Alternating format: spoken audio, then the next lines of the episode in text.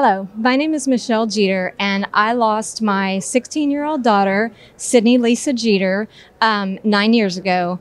At the time of her death, her brother was only 11 years old, and so he was my only child left, and I really wanted to help him through his process.